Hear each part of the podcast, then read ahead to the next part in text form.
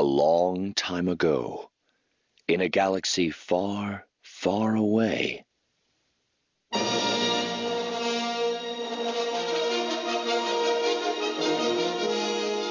You're listening to Star Wars Beyond the Films, the official expanded universe podcast of StarWarsReport.com. There is a great disturbance in the Force.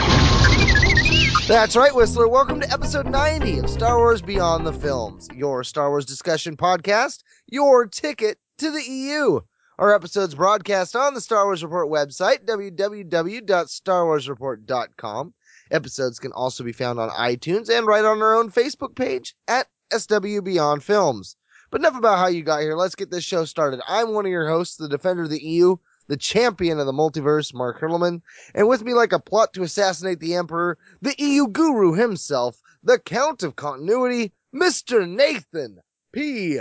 Butler. Oh, yeah, that's right. Count of Continuity. He won't be needing me this episode.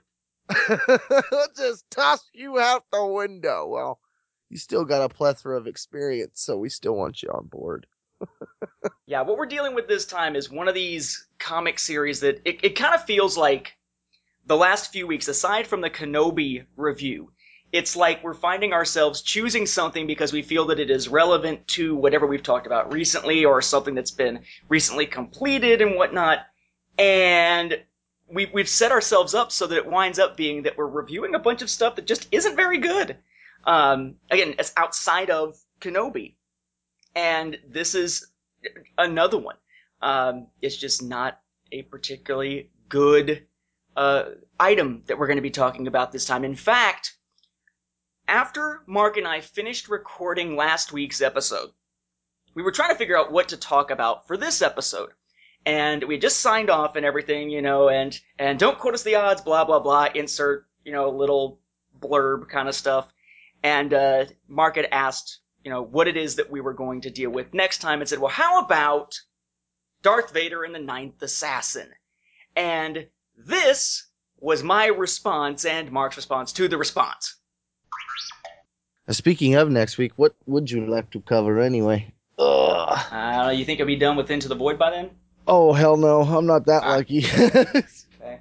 Um, what else has been up recently? Um, we could do the Ninth Assassin. Yeah, we could do Ninth Assassin. That's another piece of shit. that would work. I mean, while while we're on the subject of Star Wars comics that are complete crap, if we haven't on you enough for the last four weeks, here's a little more. Darth Vader and the lack of plot. yeah, well, here at Star Wars Beyond the Films, we ask the tough questions. Questions that have bothered you for a long time, or simple ones that have perplexed you off and on. You ponder about Star Wars, and so do we. This episode, we plunge into Star Wars Darth Vader and the Ninth Assassin by Tim Siedell and I mean plunge. We're gonna go full deep here, kiddos. Consider this your spoiler warning beyond your sentience, because here we go. I thought by plunge you meant that we would need a plunger because we stuffed the toilet full of crap. Um, I find it interesting looking at this issue, or this comic series, because A, it is Tom Siedell's very first comic writing. He's done a lot of other writing. In fact, one of his more recent projects is writing a script, I kid you not, for a comedy show with Weird Al Yankovic. But on his website, since this is his first comic, you know, he, he's enjoying the different reviews that are coming in, and he is repeatedly on his website, Tom Siedell, or excuse me, I keep saying Tom, TimSiedell.com, he is elated when he sees different reviews coming in for the comic series. So, for instance, for the first issue, um, he quotes and says, uh, Roqoo Depots rates the issue 5 out of 5 and calls it, quote, an impressive debut for Tim Siedell. Comic Bastards also rates it 5 out of 5 and adds, I cannot stress enough just how perfect the pacing and narrative is. Then, the second issue arrives, and he quotes Roqoo Depot again giving it 5 out of 5, saying, quote, it's just one cool element after another. Comic Book Bin gives it 9.5 out of 10 and adds, Damn, Star Wars Darth Vader and the Ninth Assassin number 2 is a good comic book. I could have read another 100 pages of this thing in one sitting. Comic Bastards gives it a 5 out of 5 and adds, It's very likely that this is the definitive Darth Vader story, and it's pretty damn amazing. The third issue, again, he goes back to them. I'm not going to go into all the specific quotations here because it just, it's all glowing and gushing, but we've got. Is it still because I, I I would almost say I would agree with them up until issue three because that's that's where for me it got a little oh my god what happened. No, this has Roqoo Depot and Rockin' Comics giving issue number three five out of five, and uh, Comic Bastards uh, doesn't have a specific number he's quoting with the third review, but he does say that Comic Bastards says, "What this issue lacks in intense nonstop action, it makes up for in intense nonstop awesomeness." I'm going on three reviews here when I say that this is the best Star Wars series being published. All three of the issues thus far are better than the movie prequels, all of them. And when I read this book, I remember why the Star Wars franchise is cool, why people latch onto it, and don't let go of that feeling. I haven't felt that way about the franchise in a long time. That's issue three. Issue four.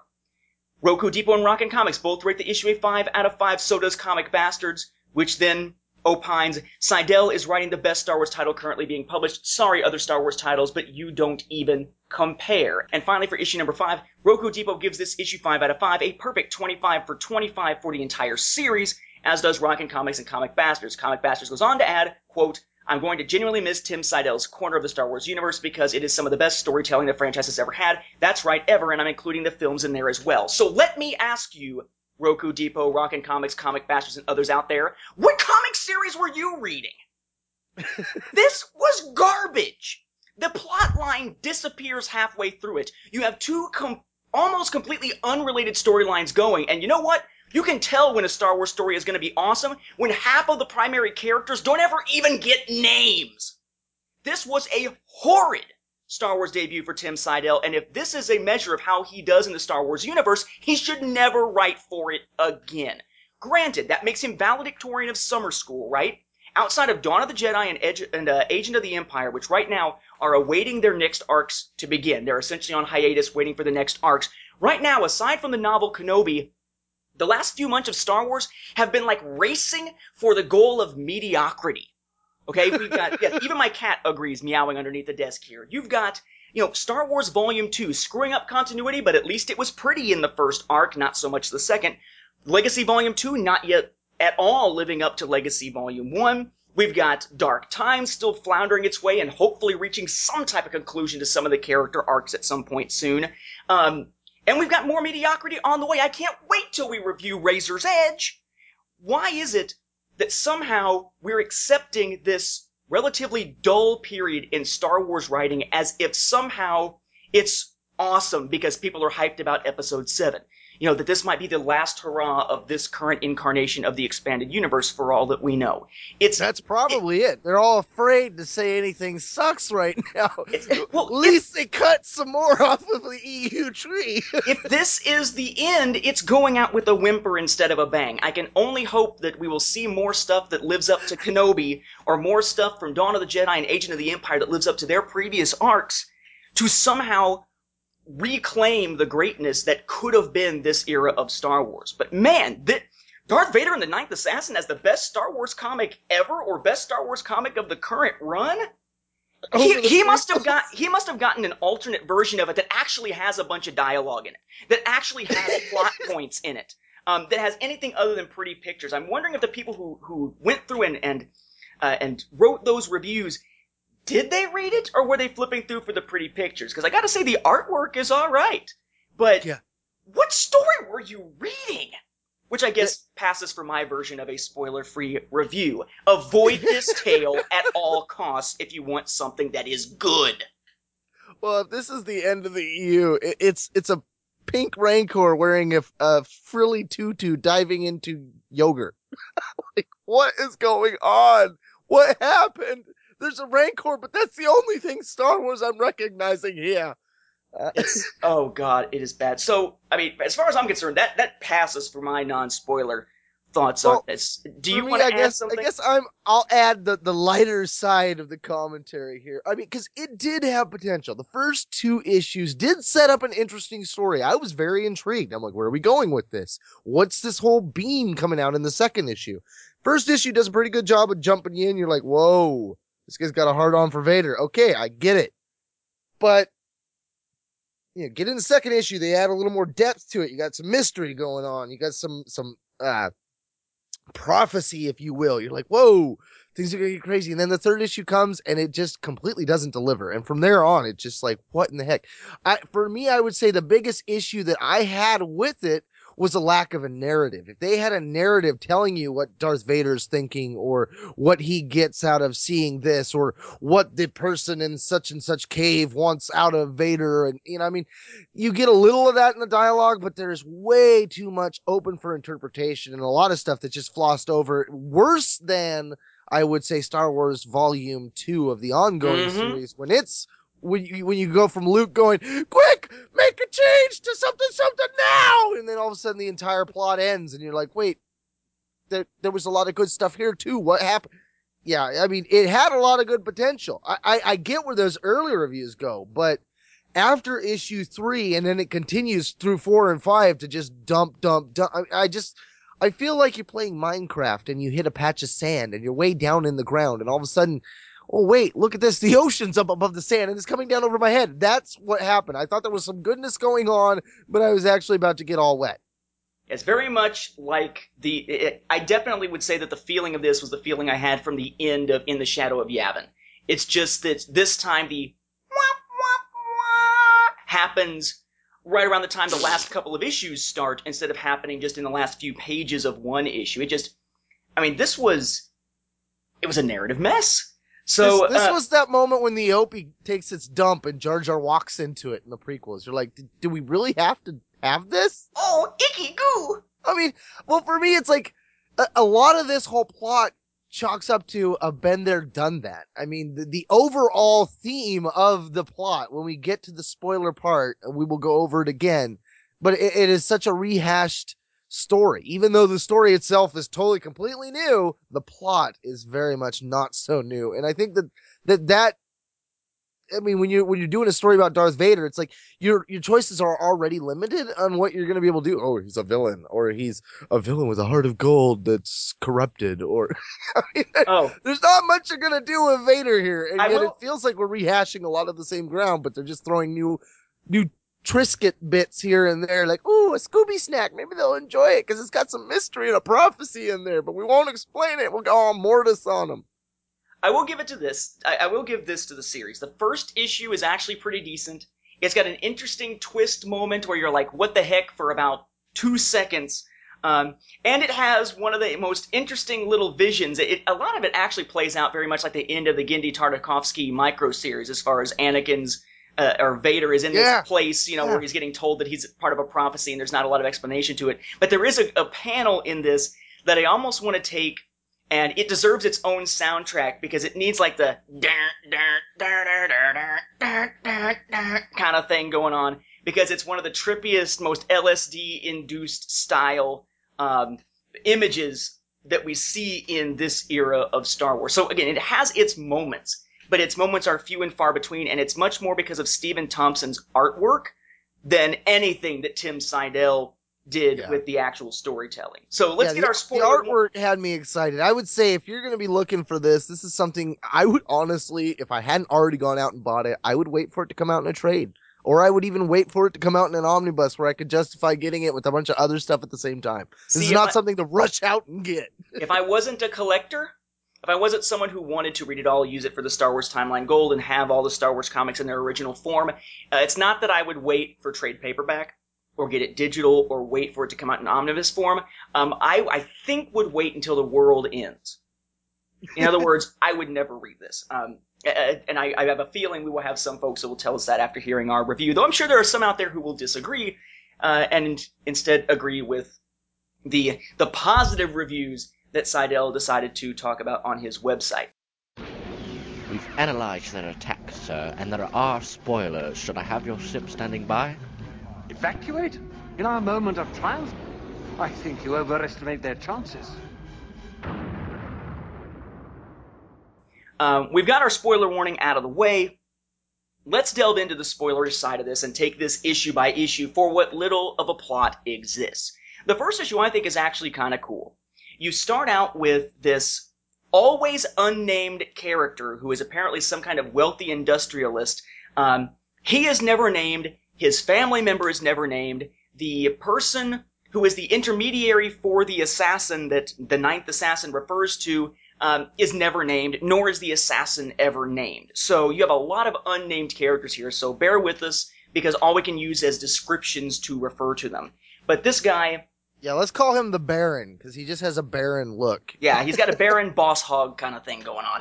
Um, Boss hog, yes, I love it. I so, can see that. so the Baron with his his horrible mustache, um, basically his child, his son, was on a planet where the Empire was was apparently forcing some type of agreement between the humans and the Nautolans, uh, Kit Fisto's race of people, and Vader was there just forcing it to happen, whether they like it or not, because of I guess the the end of the Clone Wars and whatnot, and as a matter of honor, his dad or his dad, his son came in to assassinate some of the members of that meeting or assassinate Vader, and Vader winds up killing him in response. So this man goes to a planet uh, uh, that is basically another unnamed location in this entire thing to try to find this order of assassins or this great assassin. Eventually finds his underground lair where pretty much all of the men who go with him are killed, and he finds this weird red uh, dragon-like character who is the character on the cover of issue number one, who, by the way, is not the actual assassin. Big surprise. Um, and he learns that this. kind of he's got like a alpha or a queen bee look to his species too. I mean, his nose ridge and everything doesn't quite match the rest of them. Like I was Mhm. like, were they were they all male, female? Was it like a queen bee arca? You know, like was he like a the one that was born special? So you're the leader. Hey, you got the big set of horns. Yeah, we never do get much explanation for him or his species or anybody else that's with him, but we find out that this industrialist has apparently already sent eight assassins um, to try to kill Darth Vader in revenge for the death of his son. And none of them came back. He says, you know, uh, he knows that only one got close enough to die by Vader's hand, three were killed total, and the others he think maybe took the money up front and ran. But the assassin intermediary dragon dude basically says, nah, nah, they, I, I guarantee they're dead because th- their career isn't made on taking money and running. Then we meet the real assassin, who has now wiped out the rest of the industrialist band, and the real assassin, which is a guy that looks like a cheap knockoff of Vader, um, black suit, uh, metal thing on his chest that has a, a glowing red circle on it, or glowing red. yeah, those glowing those glowing little orifices on his armor. Yeah, Yeah, like the parts that seem to have no, gonna no point of being there. Yeah, light uh, me up in the dark. Hey, I'm and he's coming got- to get you. He's got a skull-like mask with red glowing eyes and such. Um, basically says, you know, uh, I'll take the job. I'll go after Vader. Others have failed because they went to Vader. I already know where he's going. Oh, really? How do you know this? They never quite explain, but they assume that the Emperor was somehow behind it. Um, and basically, the cool, the coolest thing about the issue is that he basically says, you know, uh, I'm now leaving, and I will leave the details of my payment to my associate, the Dragon Dude. And the industrialist had made a big point about wanting to see the people he does business with. They even go to the point of making the word see boldface to make sure we notice it. And we find that days later, the guy is sitting back at home and he's got uh, bandages over his eye sockets because apparently the price was his eyes.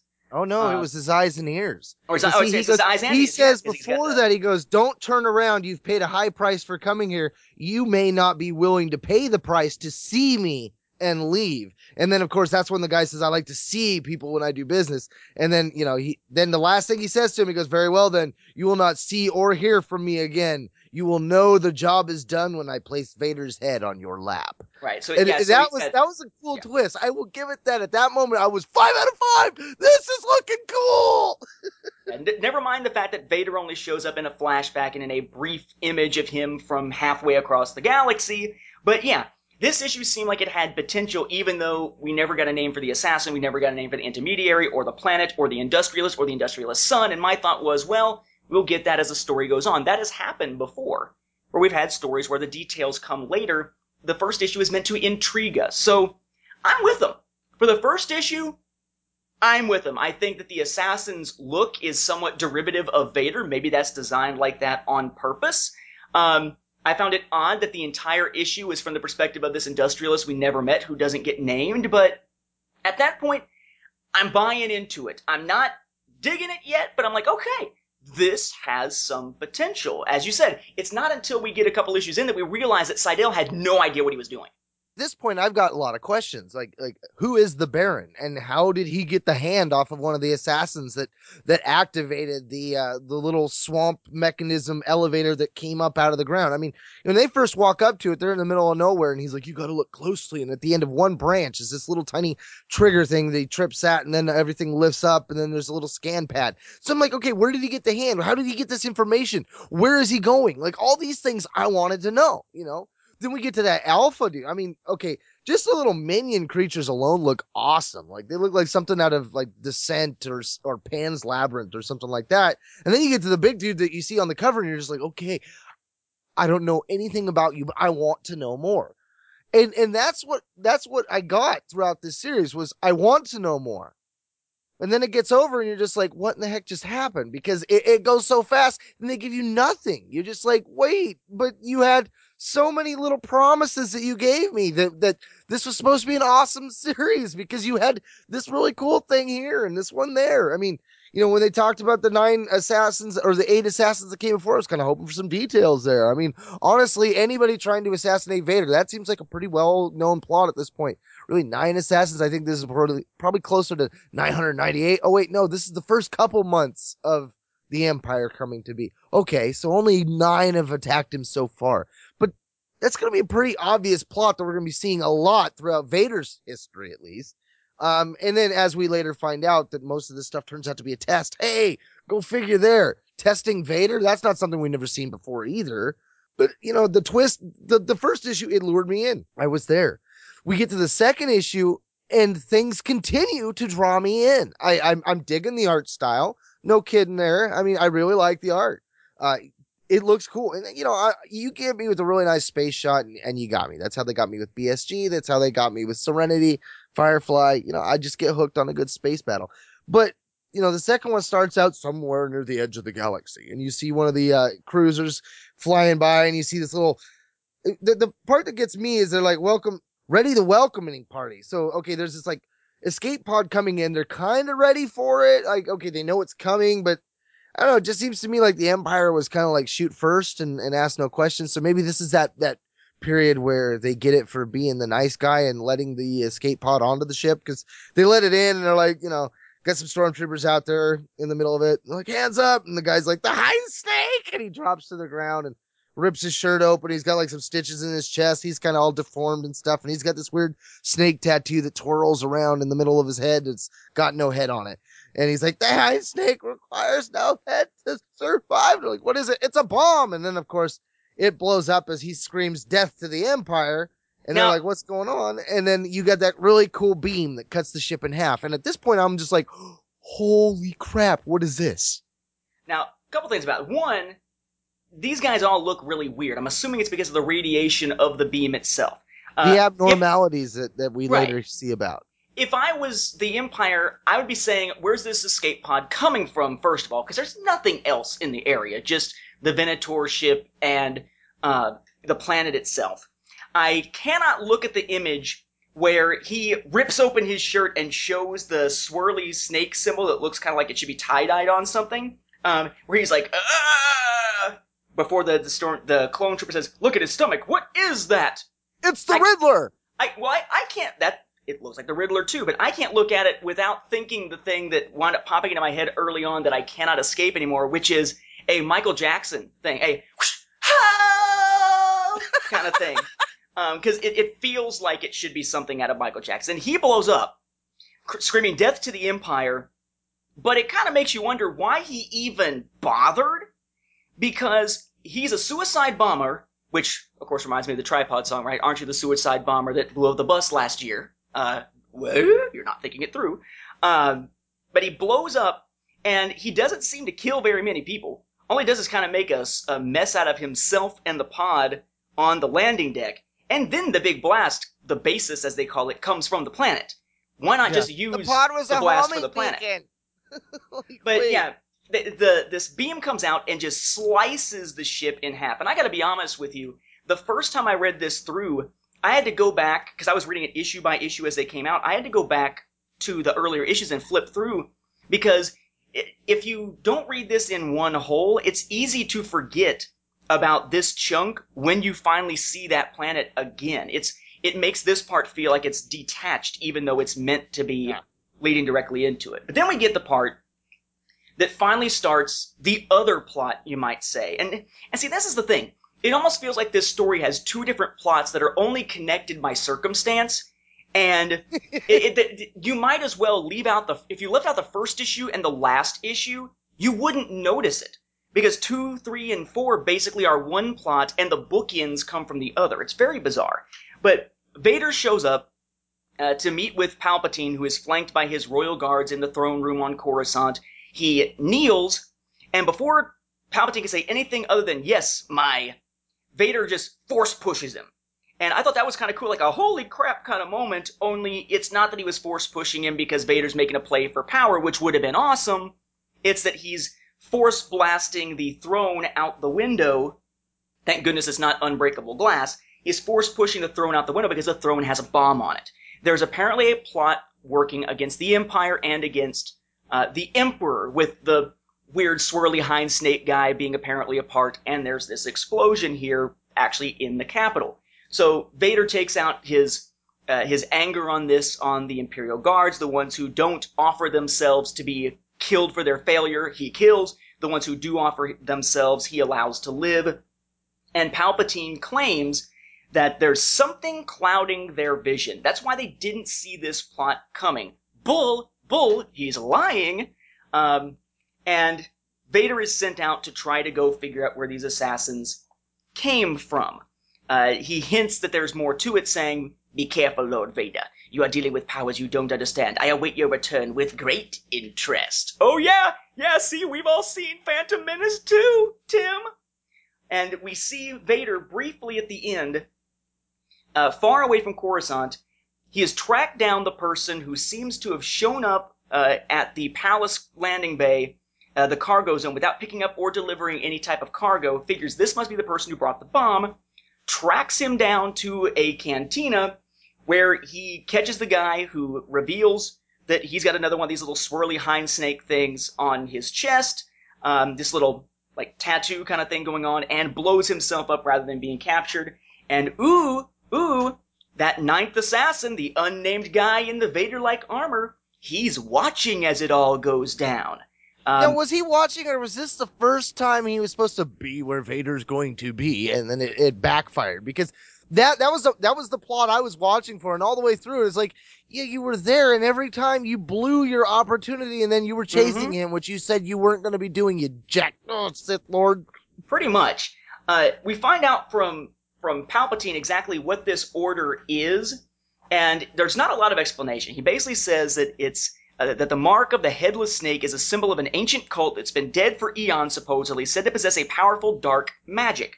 They had a temple on a small moon. Oh, that's the moon that the Venator was over when it got sliced in half by the beam from down below, uh, abandoned for thousands of years due to abnormalities, he says. And Vader is essentially taking off for that moon to figure out what's going on. So at this point, I'm not really into the crazy, weird, deformed suicide bomber hippies yet, and I'm not quite sure what to think of that assassin who seems to just be be on the sidelines at this point. But the idea of a terrorist plot against the Empire early on by someone other than the Rebel Alliance that intrigues me. So I'm not quite sure where it's going by issue two, but I'm still cautiously optimistic with issue two that while this may not be quite as good as Darth Vader and the Ghost Prison, maybe it can be on par with Darth Vader and the Lost Command of this uh, recent Darth Vader string of series. By issue two, I'm wary, but optimistic at least. See, and I like the Ghost Prison. For me, it was the Lost Command that I didn't care as much for.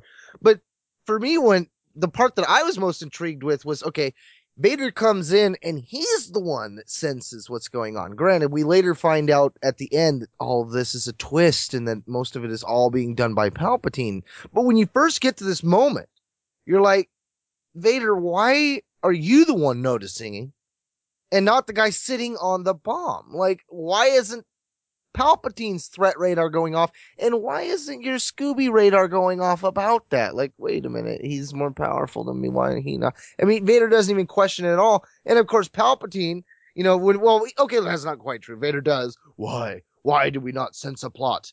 How could anyone get this close? And, you know, Palpatine, then he starts playing his stuff.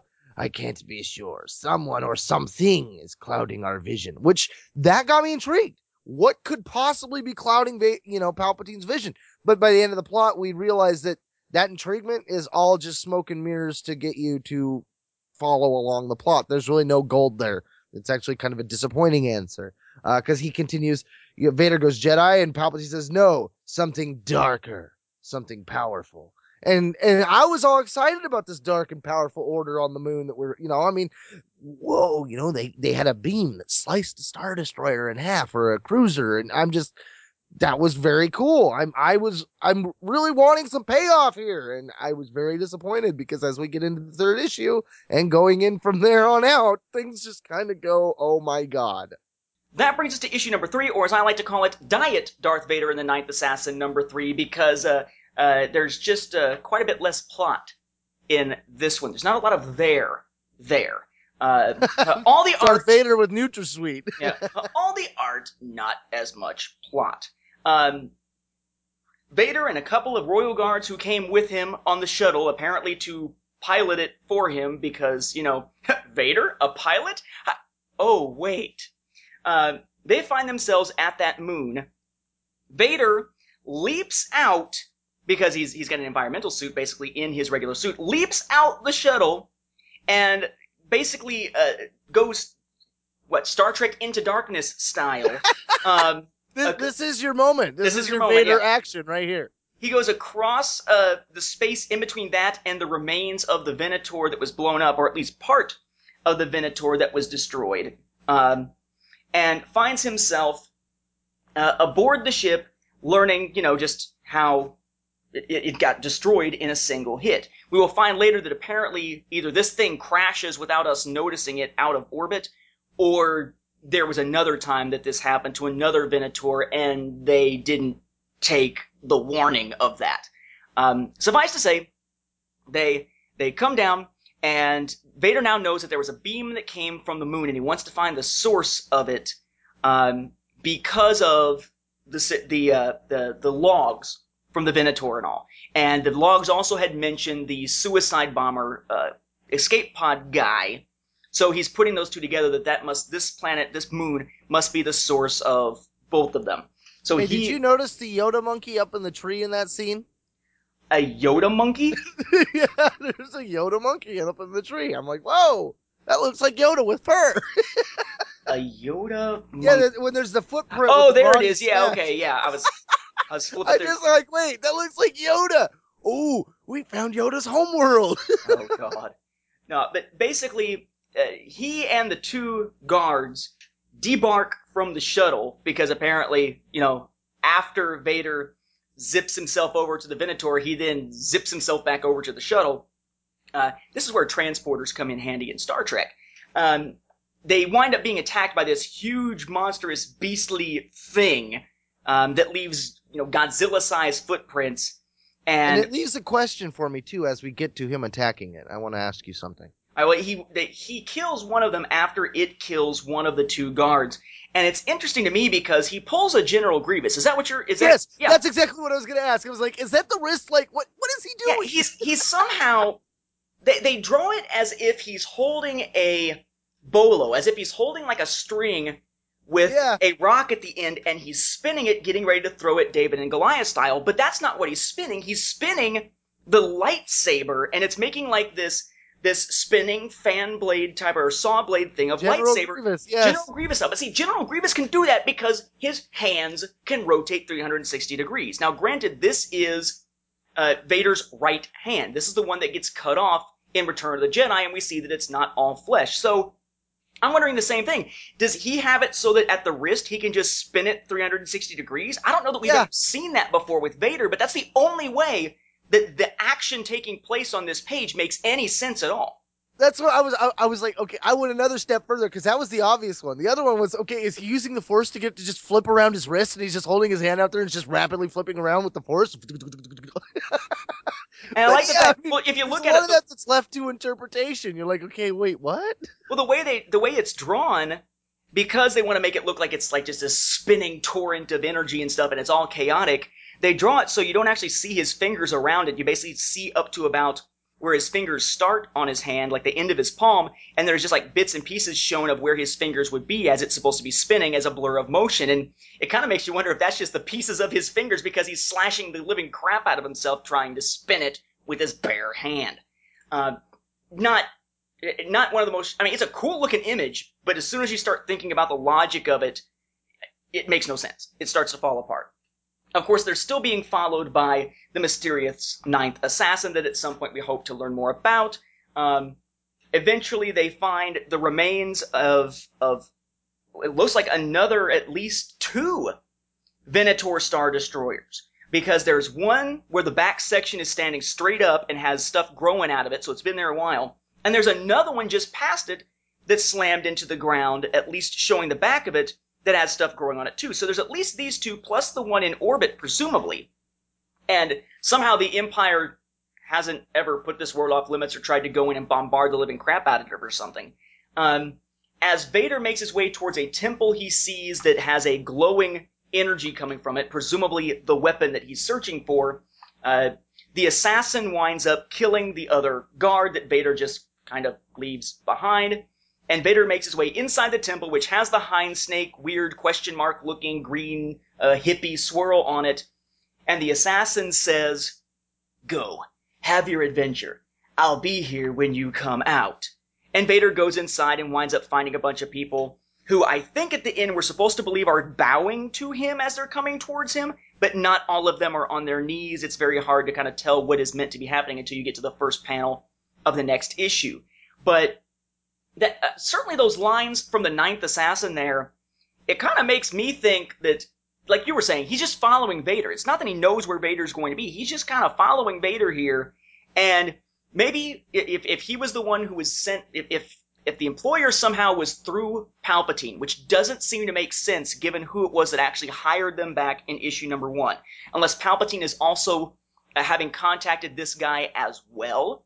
Yeah. Um, it seems like this is disconnected. Like he's just like, oh, I was going to kill you as part of my plot, but since you're going into the temple for that other unrelated plot, I'll just wait outside. Thanks. And the end scene, though, it's cool because when they all come around Vader, they're all got their weapons held, and he's got like the samurai pose where his left elbow is kind of up and his right hand's pointed over that shoulder, and he's got the blade pointed over the elbow, like it almost looks like it's resting on his armor of the arm. And you know, and then he realizes they start to bow when he, he stands up. It- it- that's a cool scene. There's a lot of cool scenes here. Um, you know, with those ships being crashed, it kind of led you to believe that maybe the uh, Venerator ship that was sitting up there originally was was wait, waiting for uh, survivors or was there looking for survivors. Maybe that was the mission. But again, there's there's nothing there but us guessing. There's no narrative going, you know, uh, the USS or, or the uh, ISS something burst that's over this planet because of uh, reports of this, that, or the other thing. No narrative to give you any direction. You are literally just cast about in the dark looking for stars in the sky to try to navigate your ship. Yeah, it's Star Wars. Yeah, it's got Darth Vader. Yeah, there's some cool fights. I did like when he uh light uh tossed his his lightsaber into the uh lizard with the the hair and then he did the old wrist twist and the blade cut its head off. But, you know, I mean there's no delivery on the answers and it, it just starts to spiral into weird territory. This one again, I'm still excited. I'm still like, okay, what's going on? I'm not getting my my answers, and it is getting a little cheesy in the go have your adventure because I'm like, really, dude, you've missed like four opportunities here. You could have taken out Vader, but whatever. You're the ninth assassin, you know, so obviously you know what you're doing. Because I mean, that's just it. We're supposed to assume that these assassins know what they're doing just because they had a clandestine entrance to their little secret hideout, and all the people there had to, had to die so the guy could get even close enough to ask. I mean again, there's no narrative saying what this band is or if they're an ancient order of awesome force mystics or whatever the heck they are. There's nothing. We're grappling at the dark here. I have no clue what is going on in all the aspects of this story. I would like to know. Yeah, I think my thing with the issue is it just it's I said it's it's diet comic storytelling. Uh, there is not nearly enough dialogue, not nearly enough. If there's going to be narration, fine, make it narration. But it seems like it was basically Siedell sitting back and saying, "Well, gee, I've done this with this issue and this with this other issue. So how about in this issue, I'm going to have a lot of panels where it's just designed to be action and nothing else." And that can be done sometimes. I mean, you give me like Order 66, you don't need to have dialogue to show the craziness of Order 66 and make us, you know, kind of have our heartstrings tugged upon for certain Jedi characters that we know and love and whatnot. But he uses it to show us Vader and guards fighting big creatures we've never seen before. I don't care. I I don't give a crap. I know nothing's going to happen to Vader. I know that the guardsmen are the ultimate red shirts, or should I say red cloaks, for this story, and it, it does nothing for me. You know, of all the different, you know, there's all the different types of conflicts and you can have, you know, man versus self, man versus man. Well, if, if this is supposed to be man versus nature as a gripping form of storytelling, as Vader makes his way to that temple, it's not there. I mean, oh goody, Vader is facing off with a huge beast. Don't care. Next. It just it, it did absolutely nothing to grab me. I was hoping Yeah, the, the next promise issue of is it, and, and Right. no delivery. I was hoping the next issue finally would, and that brings us into the world of the cult. Though I, I find it interesting that you said that it was a spiraling, uh, because that's apparently what these guys have all drawn on themselves. Um, we find Vader being greeted by Acne Boy, we'll call him, because again, none of the people in this story actually get names. Um, you have this entire group of people, this cult of people, uh, who appear to be degrading uh, and, and having their flesh sort of like rotted away by presumably the radiation of this weapon that they're using. But that's me drawing an assumption because they sure never bothered to explain it. Yeah, Um, all we know is what Palpatine said about the place was Right. abandoned due to abnormalities. I mean, I can only assume that the planet itself is a very tainted place in the dark side. sure looks abandoned to me. There's nobody that. Oh wait. Um. Anyway, he he pulls sort of a Bela Lugosi, "We've been expecting you" kind of thing. Um. And Vader learns it's basically this is the issue for exposition. If there was no attempt to explain much in previous issues, this one explains everything in one nice compact package, literally while Vader is being given a grand tour of the temple. Um, a little bit heavy handed on pushing the exposition here. We learn that the weapon is called the basis. It gives them their light and their warmth, and apparently a lot of radiation, it would seem, uh, nourishing their crops and whatnot, protecting their way of life, he says. And as he, tr- I'm going to kind of hit this in the order that they reveal it so it makes sense the way that they reveal it here. Um, he tells Vader of these drawings and then shows him these drawings that were made thousands of years before this cult, the Hind Snake cult, or whatever you want to call it, because a cult doesn't get its own name. All we get is that one mention of Hind Snake referring to the weird snake symbol on them. Um, basically, their ancestors find this temple. The temple already has these drawings in it from thousands of years ago, but from the drawings, they learn how to use the so-called basis, that weapon, uh, to harness its power from the moon's core, and uh, they find that there's this this segment of snakes. Snakes, in this case, referring to presumably the Sith. And Vader himself shows up in these drawings in, in somewhat clear designs. You know, you can see the uh, the some of the chest plates on him. You can see the the grill of his faceplate and reddish eyes. And it says, uh, "Here you are defeating the two snakes, then cutting the head off a third. The first two snakes die. The third lives on forever and ever." And it's this this concept basically that that's supposed to, I guess, tie into the idea of Vader destroying the Sith and ruling the galaxy himself. Well, see, Um, I took that along lines you're going, but in a different route. That the snakes represented Force-using uh, traditions, the Sith and the Jedi, and the headless one was the Jedi. That you know he wiped out the Jedi, but through Luke, the the snake kept going. Yeah, it's it's very much a what's the, the, the phrase I'm looking for? A Troy Denning style prophecy in that we don't get a lot of answers, we get a whole lot of vagueness, and that's about it. Um, Vader is looking at this. He's like, okay, yeah, whatever. Show me how the weapon works because that's what I actually care about. Um, he sees how this beam comes up from the, the core of the moon and up through several levels of this building until finally going out the roof. And before he can be shown uh, how this works, he is taken through two other processes before he's able to actually get to the core of it. One is to take him to basically the elders, um, the guys who are leading this group.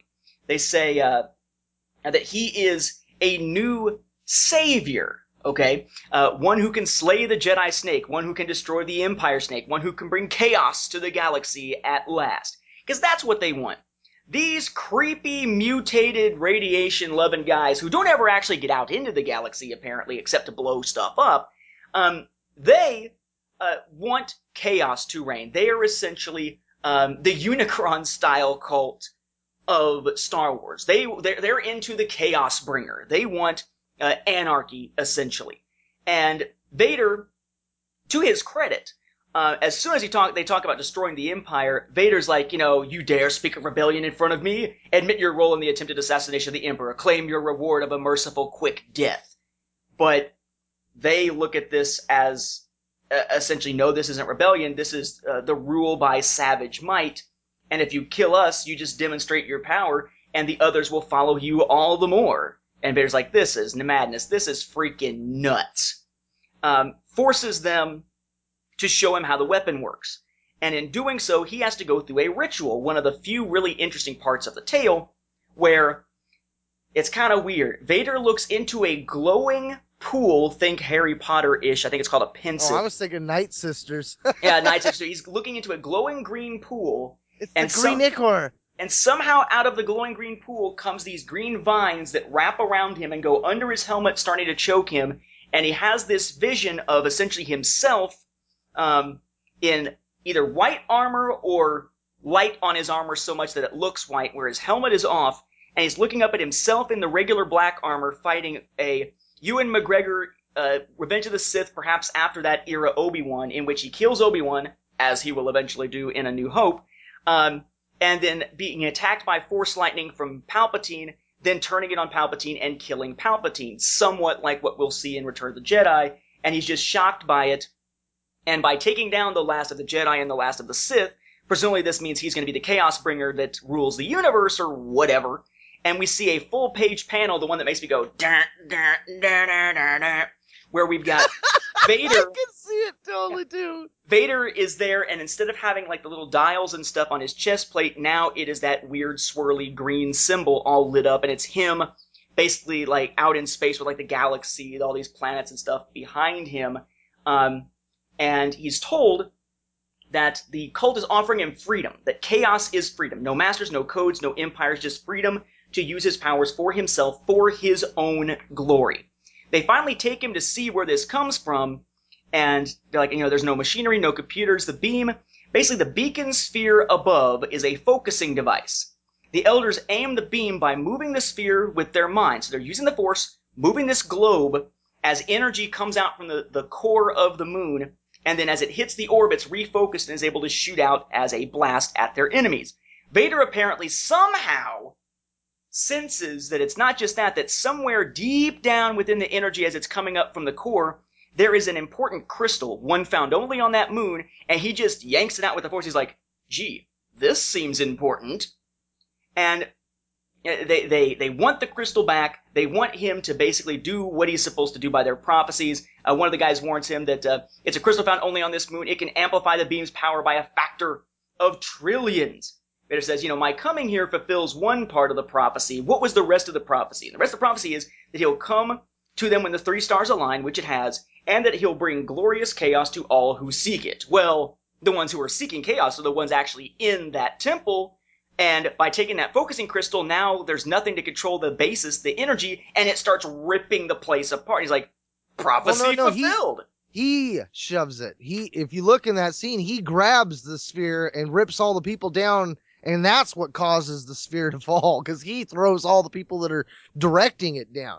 Because he, you can see both his arms. He's doing a shove to the side. Oh, Because I that's thought true, the that same true. thing at first too. Because again, there was there was it's all left to the image, and and if you're not 100 percent like stopping and looking at all the little details, those little things skip us because yeah, th- there's nothing to tell you what exactly is going on. You're like, and, and if I may, as someone who has written a Star Wars comic before, when you're writing something like this, you are basically you have as you're scripting it out, your script pages um, are divided up by which page of the comic it should be.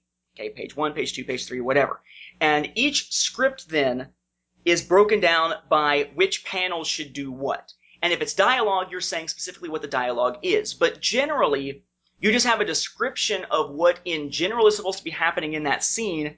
And you can be very specific and the artist will follow those specific instructions, but a lot of the time it's somewhat vague to allow the artist to have some freedom. Like, maybe the artist could do something cool where you've got one panel that blurs into another, so you don't want to necessarily say in this panel this happens, in this panel this happens, and describe it too in depth because you're taking away some of the artist's freedom. I'm wondering how the script to this one looked because so much of it is left up to the artist to have to convey the message. I'm wondering how much of this was Siedell and how much of this was Thompson. Because maybe Siedell said, Vader then swings and grabs the little focusing thing and just slams it to the side.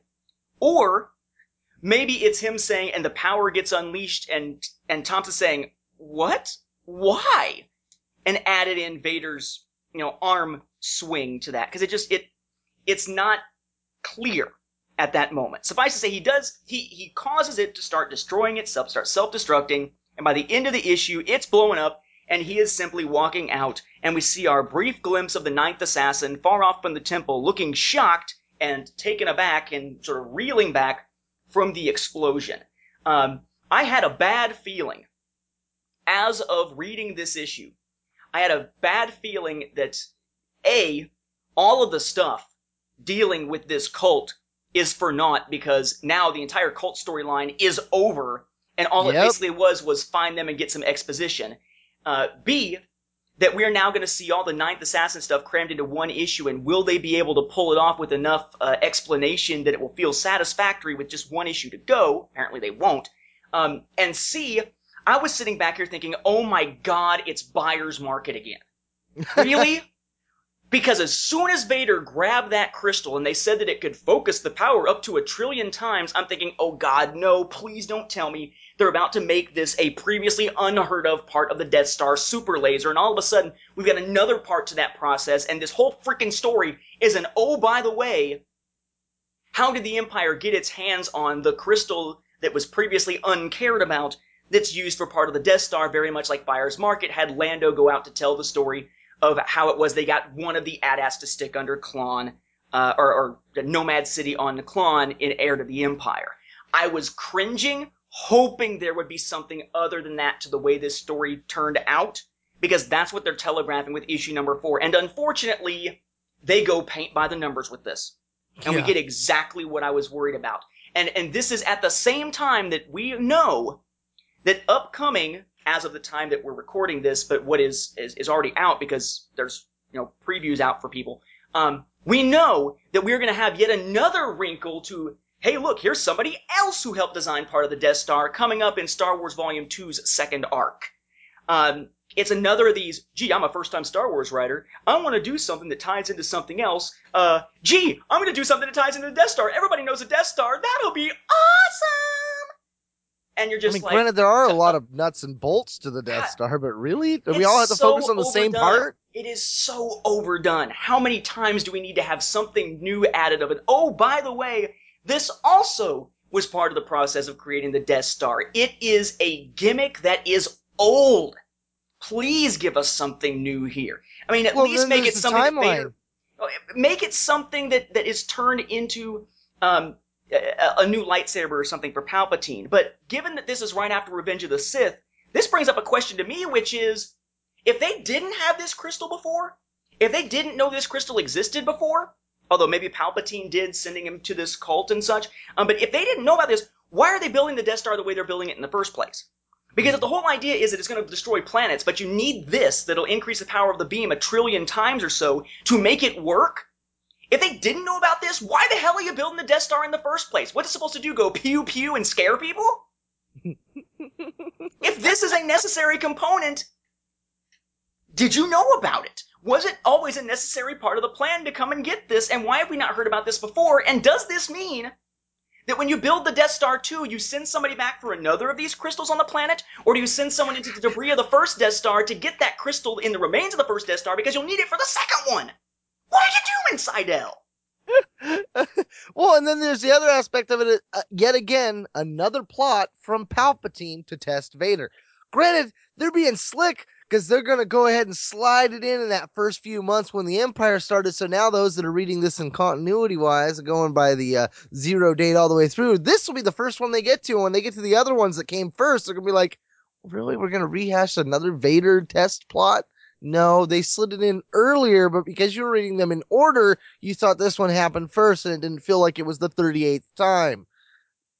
Way to, way to retcon that, I guess. I don't know how that works, but yeah, I mean, when, when the temple gets destroyed and everything blows up, I, I was disappointed. I wanted some answers there. So that whole chapter was closed. There was no satisfaction there. Kind of, kind of, it's time to look at the writing on the wall here. I mean, Dark Horse, their idea of a satisfactory conclusion does not line up with a satisfactory conclusion at all. Uh, apparently, a train wreck is what they think a satisfactory conclusion is of late. Well, I wonder. My my question is Thompson, the the the artist for the first four issues. I'm wondering if he thought that was the satisfactory conclusion because he's not back for the last issue. Did you notice that? We have a new artist for the last issue of this, Ivan Fernandez. It's like they're like, okay, the story I was trying to tell with with Siedell, the whole thing with the cult, that's over. That was issues two, three, and four. I don't know what you're doing with the rest of this Ninth Assassin thing from going back to issue number one, but you guys are on your own. That explains the art continuity flop that I was going to mention because when the Ninth Assassin is following all the creatures that Vader killed in the earlier one, none of them are dead in the right way. I'm like, wait, what? I thought he lost his head. What? yeah, they look somewhat different. It's a little odd. So, so that brings us into the fifth issue here. Okay, uh, Vader has destroyed that temple, and it must be also in the process of destroying the moon itself because as Vader is walking away from the temple exploding behind him and we just saw that the the ninth assassin is not super far away, but he's a ways back from the temple watching it all explode. Somehow the explosion catches the ninth assassin. I don't see how that's logically possible, but okay, fine. Um, the ninth assassin winds up uh, watching over Vader as Vader just parts animals to go towards his shuttle. Um, we see the ninth assassin, uh, we'll just call him the assassin, the low rent Vader, um, swinging down on a rope, quick, trying did to Did you get. notice though, from issue four's ending to issue five's ending, that that was the moment the Ninth Assassin messed up? At the end of the fourth one, he was where Vader was going to be, and from here on out, he's chasing him again. Again, yeah, he's chasing him all freaking over again. Um, and Vader knows that he's being followed. And he's like, you know, careful, they like to stomp. And we see the assassin have to fight the creature briefly, uh, noting, you know, he's seen me. I'm aborting. Wow. Awesome assassin you are. As Yeah, soon as you're abort, noticed, you're like, abort. screw it, I'm done. Game It's over, like- man. Game It's, over. it's like it's like when you go play tag with a bunch of nine year olds and they realize that one of them hit you between the legs and dad's mad. They're like, ah, run, run! I quit. I'm not playing anymore. Um, when, when Vader says watch the feet, they like to stomp. It almost felt like a couple times throughout this, like they were really trying to to make you remember that this guy in this black suit that we've all come to know as a villain for all this time, he's also Anakin Skywalker. So we got to give him some moments where he's jumping through a half burnout ship looking for survivors, and then we got to slide in some humor here. Like if that's what they were doing, I got that. I, I felt Anakin kind of come through at times. It did feel a little off because it was like, okay, why is Anakin showing up in Vader? But yeah. I, I get that you got to make that transition, so I get what they were doing there. But yeah, it, Yeah. that came across. like the one-liners, you know, it's it's. Um, I was waiting for them to. That, that's going to be the change, actually, in the next super duper special edition of the films. You'll have a uh, Luke in in Jedi. You know, so you have accepted the truth. I've accepted the truth that you were once Peter Parker, my father. Because he's one-linering throughout anything that he's dealing with with this assassin. Um, the uh, Vader makes it to a shuttle or a ship. Um, it's not even Vader's because that's gone. Uh, he's made his way to the Ninth Assassin's own ship, and the Ninth Assassin is running like hell to get out of there, and up runs into Vader because somehow Vader made it there before him. Um, and Vader's now going to kill him because he's finished his business on the moon. Now it's going to be a pleasure. Uh, Vader and the assassin fight. Um, it's interesting because the assassin's sword is able to deflect uh, the lightsaber blade, so we may be talking about cortosis here. Yeah, I was expecting Vader to say that. You know, oh, nice, a cortosis blade or something. Again, the lack of narration where I just have to figure it out. I don't like figuring things out on my own unless it's spelled out and painted for me. Yeah. And then, okay, so going on with this fight sequence, right? Um, uh, they, they disengage because Vader just kicks the ninth assassin and he goes flying. And Vader says the Empire could put a cutthroat like you to good use. And I'm immediately thinking, oh great, it's like the dude in Dark Times. So this is a recruitment story. Wonderful. We haven't seen that before. Only for the assassin to say, sorry, I already have a job and I intend to finish it right now. At which point I'm thinking, no, you intend to finish it. You were just aborting. You were just running away. You're not intending to finish it. You're like, oh crap, I can't leave unless I kill this guy, so I might as well finish the job. That's like somebody who isn't done with stuff at work, and the time comes for him to go home, but there's a tornado outside, so he can't leave, and he's like, screw it, I guess I'll finish my work, because I can't go anywhere. Yes. So Vader's giving employment advice now. Uh, I guess he's sort of like Monster.com or something. Says uh, when you apply for the next job, don't mention that tree incident back there. Could be embarrassing. Um, the ninth assassin tries to flip away. Vader grabs him, slams to the ground. He's like, "You see, that was good." He's mocking him. He's being a smart aleck. It's Um, totally Anakin and Ventress on Yavin 4. I don't Fair- know. yeah. That's where I was. I'm like, okay, he's channeling some Clone Wars here. Exactly. And he, and he keeps basically trying to get the guy to work for him. And at that point, he's slammed into the ground. His mask is already cracking. And I'm thinking, cool, we might actually get to see the face behind this guy and find out maybe he's some character we've seen before. And that's why he took the job. And, and that's what's supposed to make us care about this assassin. Instead, uh, Vader continues kicking his butt until the point where he is on the ground crawling toward his blade. His armor is cracked. His mask is cracked. Um, and Vader's mocking the people who, who of course hired him, saying, uh, on the contrary, instead of working for himself the way the assassin claims, quote, you work for the weak, for those with more coin than backbone. You are a puppet seeking revenge for those too unfit to deserve it. And the, the assassin, who's supposed to be the last one to go because he always does well, uh, another will be sent in my place. Yeah, we're gonna get Darth Vader and the tenth assassin. Uh, you say puppet, I say last resort. A last resort for and never has a chance to finish it because Va- because Vader stomps on his head, says what? Justice? Justice? I am justice. Way to go, Judge Dredd. I want to hear I am the law in Oh, yeah, Stallone duh. version. Well, Stabs that down- was a cool no- moment there because when he puts his foot on the helmet and he starts to press down, you notice that the soul is by the lens of the assassin's eye. And then the next panel, it, I was like, "What is that? Is it's from inside the Mhm. helmet?" And and you're seeing Vader's face now from the helmet as it's cracking and it's sparking. I thought that was kind of interesting. Once I figured out that's what was going on. Right. At first, I thought it was like some reflection. Of, I'm like, Yeah. is he seeing that off the shuttle or what? makes- which, but then again, it goes back to the logic of the artwork. Okay, he's going to stab him and kill him. Now, generally, whenever I think of someone holding someone down and stabbing downward, it's either in the chest or in the head. Okay, this guy was on his back, so if he's going to stab down, it's either now into the back of his torso, into his heart or whatever, or into his head. And Vader is holding the blade and he's going to stab it downward. I can only hope he was stabbing downward into his back, though we don't see it, because the other option would be Vader stabbing through his own foot into the assassin's head, because, you know, he's holding the head down with this boot. oh, Um, he's coming around into the nose of the poor guy. it's gonna be it's gonna be a another one of those ones like the Tales story uh, Resurrection, where Vader's like, you know, what can you hate? What can you hate enough to kill me? Myself, and stabs through his own chest. Maybe here he's stabbing through his own foot or something. Uh, apparently. Vader likes to do that, but he well, and the next panel is is just as confusing because the first time I read it, it looks like Vader's walking away from the shuttle. Then it looks like the ground cracks open, lava, and the shuttle falls in. And then it looks like you're watching it melt. It's got the of the lava going all over the ship, and the next thing you know, it's flying off. You're like, wait, what and Vader's in it. the hell? Yeah, yeah. Then you turn the page, and it, there's your answer. Oh, oh, he wasn't walking away. Okay. Yeah, it's like it's like we see Vader standing there by where the ship is parked, and we get no detail in Vader at all. It's just a silhouette, so it could go either way as far as the direction that he's going. Um, we see the ground start to give way under the shuttle and don't see Vader at all in that shot. We see the ship falling essentially into lava and don't see Vader in that shot either, and then we see it zip and fly away. This shuttle that, by the way, looks somewhat like a cross between uh, the fan blade used by uh, Ventress slash maybe a B wing in the sense that it looks like it can almost like turn versus the cockpit.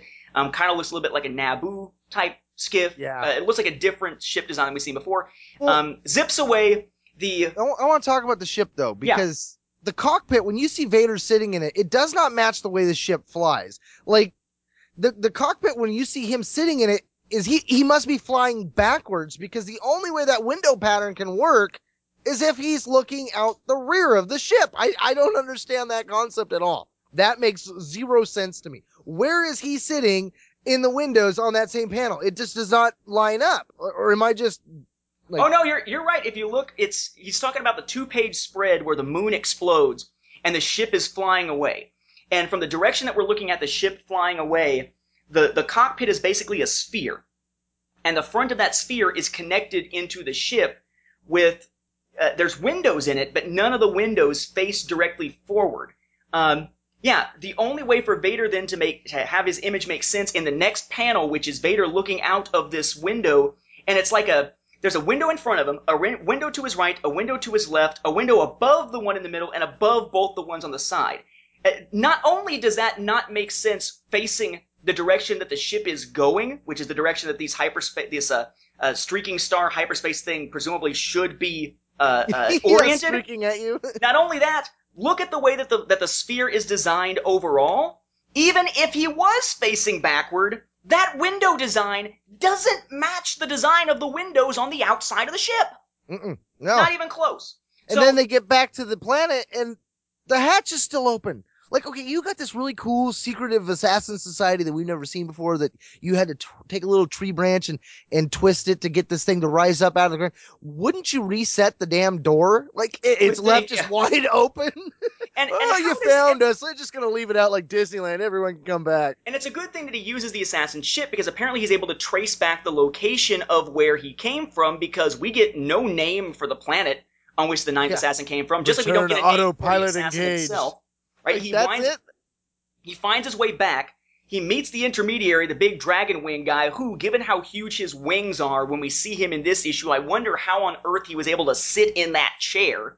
Um, but that's a whole other story. Maybe that's like a, a, a mutant thing where he can re- like recoil the uh, uh, the wings into his back or something like that. And so Vader kills the intermediary because you know, you know, if you send an assassin to kill me, I'm going to kill the person who delivered the message. I'm going to kill the messenger and the one who delivered the message, uh, Well, we which in this case aren't the same guy. He killed the guy. I mean, because literally That's all true. you get is him standing up, and then you get the guy charging him, and for some reason his That's it. fangs are falling out of his face. I have no idea That why is that's. true. There is there's like a fang that's falling out of his mouth. Yeah, I just i i- this guy was somebody I I was. I was intrigued. Why why was he different than all the rest of the assassin guys? They all looked really cool. You know, who was the ninth assassin? Was he also of their alien species? You know, none of this stuff gets talked about either. Same with the cult. These are just plots that they're the ones that got me hooked. They're the, the ones where the hook was so deep. I was like, oh, I'm being reeled in here. You know, I was on that whole, woo, this is a good series, boy. But by the time we get to this point and it jumps so fast, I feel like they just dumped poodoo all over me, man. It's like, really? This, this is the reward I get for following you all five issues? Where's my delivery? Which brings us to basically the denouement. The let's wrap up all the loose ends and tell you what the heck was going on for this entire series in a few pages. Um, Vader shows up at the Emperor's undisclosed location, which sure to me looks like it probably is part of the Death Star, but it doesn't say.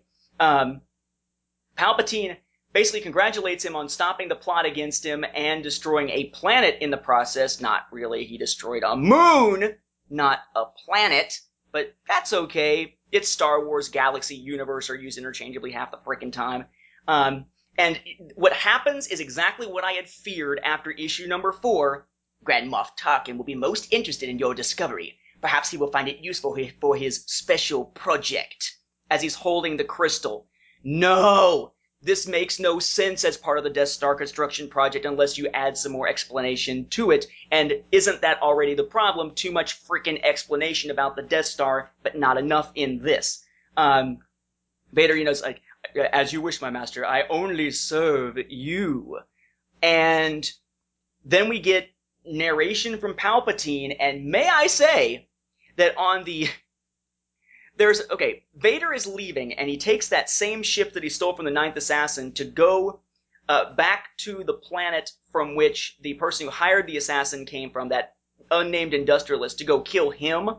Um, but as Vader is leaving, okay, uh, Palpatine is looking out the window and says, "And you serve me better than you know, my apprentice." That does not look like Palpatine. In no, that image, it it looks like a. I, it's hard, I, I'm trying to figure out who it Ross looks like to Perot. me. Yeah, he- it looks like Ross Perot, a grinning Ross Perot. It's like it's like they took somebody and turned him into a Joker, just like an old man with a Joker looking laugh. He doesn't look sinister at all. He looks freaking goofy. Uh, he looks really, really strange. Paint his face different colors, and it's Ronald freaking McDonald in a cloak. yeah, or it the doesn't grandpa work. from Up. Yeah. so With goes. Yellow Sith eyes. Vader goes to the planet that the industrialist is from, hunts down the industrialist, and winds up uh, killing him. Okay, uh, this is the guy that now cannot see, uh, he cannot hear. He's apparently eating dinner by himself uh, without being able to see or hear. Uh, nobody's there to help him or anything like that. And Vader just kills him. But the narration over it is what gives this whole series its presumed reason for existing, which is redundant with so many other stories. Uh, fogging your senses was too easy. Letting you believe I was in danger was too easy. Leading you to that wretched little moon was too easy. You passed my test, Lord Vader, but had you chosen a different path, rest assured I was ready. I now know that you are mine. Mine for as long as I will have you, which sounds kind of like a relationship kind of thing. You know, I'm here as long as you have me, baby. Um, and, and that's it. That's the end of this series that started with some degree of promise and ended up completely off the rails and being redundant, unnecessary, internally inconsistent at times, and just plain bad. Uh, Tim Siedell's first foray into comics with Star Wars didn't work. And may I say that speaking as someone whose own first foray into comics was a Star Wars comic, uh, my only foray into official comics was a Star Wars comic. It is a very rare thing for someone to be invited to write a Star Wars comic story by Dark Horse, um, based on eh, because it it needs to be based on previous works, and usually they look for someone who has previous works in comics. In his case, they looked at his previous works in prose and other forms, not in comics. And I'm not sure that the fact that he hadn't written for comics in and of itself was necessarily that detrimental to the whole process. I mean, it is a an unusual way of having to write, and it's something that, that takes a little bit to get your head around, and and maybe for him as well. I know it certainly was for me. Um, a- and, for the most part, it's a it's a style you can work with. I mean, it's it's it's unusual, but it's not you know too far removed from prose writing. You know, you're still describing the scenes for the artists and whatnot. So I'm not sure that that was what the issue was. Uh, the the level of writing or the style of writing that he needed to do to transfer from prose writing and article writing, editorial writing to this. But I don't know. There's something about this that screams that somebody should have said something along the way that it wasn't going the way it was meant to go. I don't know who along the process should have said something, but it didn't work out the way that it should have, and instead what it winds up with is that Tim Siedell's first foray into Star Wars isn't that good, which means that the immediate response from us as fans is going to be that he should not write for Star Wars again because the first foray wasn't good. We're not very forgiving in that sense. That's why, you know, Voronica Whitney Robinson, who did uh, Ruins of Dantooine, I don't think we should ever expect to see her writing for Star Wars again because people just didn't take well to Ruins of Dantooine. I'm, I think we're going to be able to say the same thing about Razor's Edge when it comes out that Martha Wells shouldn't be writing Star Wars again. Um, it's just one of these things that if your first doesn't turn out to be, if not good, or if not knocking out of the park, at least a decent story, then you probably should not be coming back to the galaxy far, far away. And they, they made a bet on this guy, and it just didn't work. Unless apparently you're from Roqoo Depot and Comic Bastards and all them, and and you're reading something completely different. Yeah, I mean, obviously it appeals to other tastes. I, for me, I think the ball was dropped at the end when Palpatine did all the, uh, you know, the the dropping of the bomb of what the real plot was. I mean, you know, leading you to that wretched little moon, where I had the Hind Snake cult that I've been cultivating for twenty years, and you know, leading you know the assassin from the red blood assassins group and getting the baron i mean you know he could have dropped all that in there how he was behind all of it and threw it all there yeah he did but he didn't give us any answers at the same time i would have loved to have known some of the names of these people palpatine could have given it to us right then and there and when baron lappity flap with the no ears and long beard hair you know i mean all of it could have been done in that last few pages and at least given us some measure of closure to the things that were given in this that were really cool that were just not delivered on. I mean, that, that lack of delivery for me, that's the sting. I mean, when you, I don't know, you set something up that, that's got so much potential and then you let every one of those aspects drop and then the big plot is a, a plot that we have seen before when you had all this really cool potential to work with. It's like a shame on you moment, but again, getting back to this is his first time, so you got to cut him some slack. I mean, I, like he says, Star Wars fans are a little unforgiving, but I don't know. I mean, there there was potential here. I will give it that. If they'd have done something different with Palpatine talking at the end, gave some more detail on the aspects that I was really looking forward to, maybe I'd have been able to get on board with this whole, yeah, it was a great series. But they didn't do that. And it felt like another Dark Horse satisfying ending that just is not satisfying at all. You know, I, I'm really getting sick of that feeling like I'm a Star Wars fan and I'm supposed to just love this because it's Star Wars, and if we don't love it, then they could take my EU from me. Uh, and I, I kind of, you know, I worry that that might be a mentality that that we as fans are coming to. That we've got to accept everything Star Wars because if we don't, they may not do it again. And it's like, Star Wars as a brand is a little bit bigger than that, folks. I mean, there have been fans saying, I'm not going to buy your books and your comics for decades, and it hasn't slowed them down yet. so go ahead and tell them what kind of junk it is. I mean, they're still going to put it out, but don't sit there and blow smoke at them saying, hey, this is awesome when it's not. But if you truly did like it, good for you, because I didn't really enjoy it as much as I could have. Nathan absolutely hated it, but there are probably a lot of you out there that did enjoy it. And for that, you know, be glad that you actually could read it and said, "Hey, I liked it." I wasn't agreeing with the other two over there because they did not enjoy it as much. Um, you know, I, I, am the lighter side of this one because I, there were a lot of aspects about it that I did enjoy, but the lack of delivery really puts a foul stench into my uh, studio. Yeah, it's just one that it didn't work, and it, and maybe I'm I, I'm gonna get your your thoughts on this. Um, maybe I'm too harsh in one way of looking at this, in that to me, the strength of Star Wars a lot of times is its ability to take multiple plot threads and weave them together to create one story. Uh, Timothy Zahn was big on this back in the Bantam era, back before things started to slack under the Del Rey era for him. Um, and that is the idea that you've got different characters on different plot threads, but they wind up all being part of the same bigger events as it goes along, and you eventually see how it all ties together. Um, like, for instance, in the Star Wars films, you know, you can send um, Vader off in one direction. You can send Luke off to Dagobah. You can send uh, Han and Leia and them off in one direction, have them meet Lando and everything. But eventually, it will all come back together on Cloud City for the climax and so forth.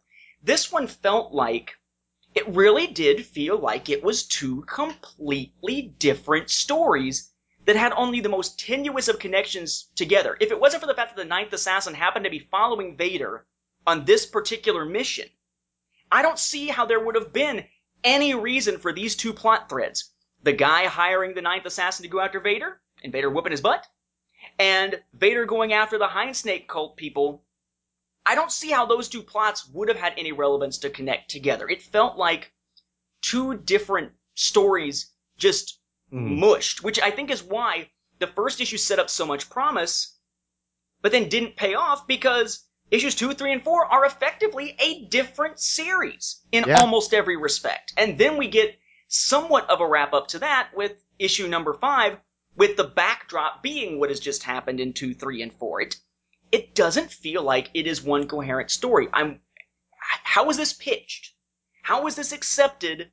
And was that pitch that was accepted at all, uh, at all uh, what's the word I'm looking for? Um, did it match up to what we actually got? Because if it matched up to what we actually got, it feels like someone along the way should have said no. If it didn't match up to what we got, and it was just a matter of, oh, well, the pitch was good, this turn didn't turn out quite so well, but well, we're already in the process and we don't want to delay it, so let's just go with it. Then that would explain a lot. But I Well, don't know. It- Palpatine feels like the pat answer. Like, Mhm. well, what's one way to tie these two together? Well, Palpatine's a master schemer. Let's just make it all his idea. No one will question that. It's the, it's the dark side version of simply saying, well, it must have been the will of the Force. Yeah, exactly. Oh, Sith Lord was behind it. I mean that. Yeah, that to me is definitely where the disconnect was. I mean, when you go from the Hind Snake to the Assassins group and how they all got together and why the Baron was there. I mean, I get the reasons why the Baron was there, but I don't get how Palpatine had a hand in that. I mean, that's the aspect about it. It's like, yeah, for Palpatine to say it was all his plot, yeah, that works, but it doesn't explain how Palpatine made it work. And when it comes to Palpatine, the creepiest part of that character is knowing when when you finally get those details of how he was so evil, the depths and the levels of his scheming. And and that was just completely left out. We're just taking on a credit the fact that he's evil. It's like, and again, I I know I don't usually talk about my writing stuff very much anymore on here because people wind up saying I talk too much about it. And people, But it's gripe. relevant here. Um, when I write, I don't know if most writers do. I know that when I write in particular, there might be certain moments in a story that stick out of my head as as the key moments, or the ones that are really awesome, and I'll put that together, and and and I'll have some of those just kind of laid out that I know are going to show up in the story because I, I see that's where a plot will wind up going, but might not yet know what happens in between. Perfect example, the first image to me when I did Echoes, which isn't available anymore, was the idea essentially of a ghost charging forward at a, at a police officer who then drops onto his back and is firing bullets up in the air. With Greater Good, it was having uh, one telekinetic charging towards another guy on a motorcycle. Uh, the guy he's charging toward uses telekinesis to blast it up in the air. The guy who uh, he and the bike are thrown into the air, grabs the bike, swings it around, and uses telekinesis to th- hurl it like a cannonball at the other guy, who blocks it with a telekinetic shield just barely so it smacks off the building next to him. Um, that part of a particular escape sequence was something that was already in my head uh, when the story was already sort of being formulated um, uh, about how the escape would work. How did he get in custody in the first place? A, a writer often has these cool moments that are in mind, and then it's about how does the plot weave into and out of those moments, and can those moments really exist in this story that I want to tell, or was it just me being kind of fanciful with my imagination? And the, the, what what measures the success of a story is how well everything ties together. It's not the awesome moments; it's how everything works and the awesome moments as part of that everything. And I think in this they were like, we got this cool thing. We're gonna see like like Palpatine's chair get blasted out the window because it's gonna explode, man. We're gonna have like a suicide bomber. We're gonna have like a Venator just be sliced in half by like a Death Star kind of thing, but it's natural from this moon man. And we want to have this moment where Vader's like dun, dun, dun, dun, dun, dun, dun, dun, dun, and all this stuff. It's gonna be awesome. And they had those moments, but then when it came time to actually connect them with a viable plot line that lives up to those moments, they didn't do it. It that is where the failing happened. Um, I think you're right in that this series has some moments that that are worthwhile to see because they're cool moments. But if all you get is a cool moment, everything else is stupid. Everything else feels like it is just slapped together to give us those quick moments. It, it, it, that's why I think it's it's it, in another way you could also compare that to Buyer's Market. Granted, Buyer's Market didn't really have much in the way of cool moments anyway, but Buyer's Market has that one moment where we're supposed to find out, oh, this is where they get one of the AT-ATs for Nomad City, man, and everything else is in service to that, but hmm. not strongly. It's all weak material, weak sauce, as some people would say, leading into that moment that is supposed to be the one that stands out to us. You must have connecting threads that are better. I think that's why a lot of people um, had issues with the Phantom Menace. It's got its really, really cool moments, but a lot of the connective tissue is significantly weaker than it is in the other Star Wars films. Um, Mhm. Same type of thing, and, and same thing that people would say. I, I could say probably with uh, uh, Revenge of the Sith that they haven't read the Stover novel, in that the connective tissue is weaker than if you have read the book. Um, I don't know. It just seems like somewhere along the way the process just fell apart. It's it's there the ideas that could make this great are there, but then you dump in a bunch of repetitive stuff, stuff that's not getting explained, illogical stuff, and a relatively weak backbone to it, and it doesn't matter how strong those moments are, the series in and of itself collapses. Well, see, and I'm worried about the connectedness of the series itself. I mean, on the letters page of the first issue. Welcome, everyone, to the first issue of our third series starring Darth Vader in the months after episode three. We're so glad you're here. Don't worry if you haven't read the first two series, Darth Vader in the Lost Command and Darth Vader in the Ghost Prison. Each story stands on its own, except for all these stories stand around Vader, and this one was crap in a lot of ways. And could that connectiveness of the association of the last Vader crap and the first Vader crap, and there was that other one that was okay, like, I mean, are people going to just say, you know, I don't want Darth Vader anymore if this is the kind of tales we're going to keep getting? Well, and and that's kind of my thing too. It it worries me a little bit, but I will say that I thought Darth Vader in the Lost Command. It wasn't great, but it was okay. I mean, we weren't quite sure what we were going to be getting with this, so it was just sort of a well, let's see. It's probably going to be a throwaway story. I'm dealing with Vader. Can't expect too much out of it. It had some interesting moments. You know, him thinking about what life could have been like and all that kind of stuff, but it was all right um, kind of surprising to see all of a sudden out of nowhere there's a, a son of Tarkin we had never heard of. But then Darth Vader in the Ghost Prison, I really liked.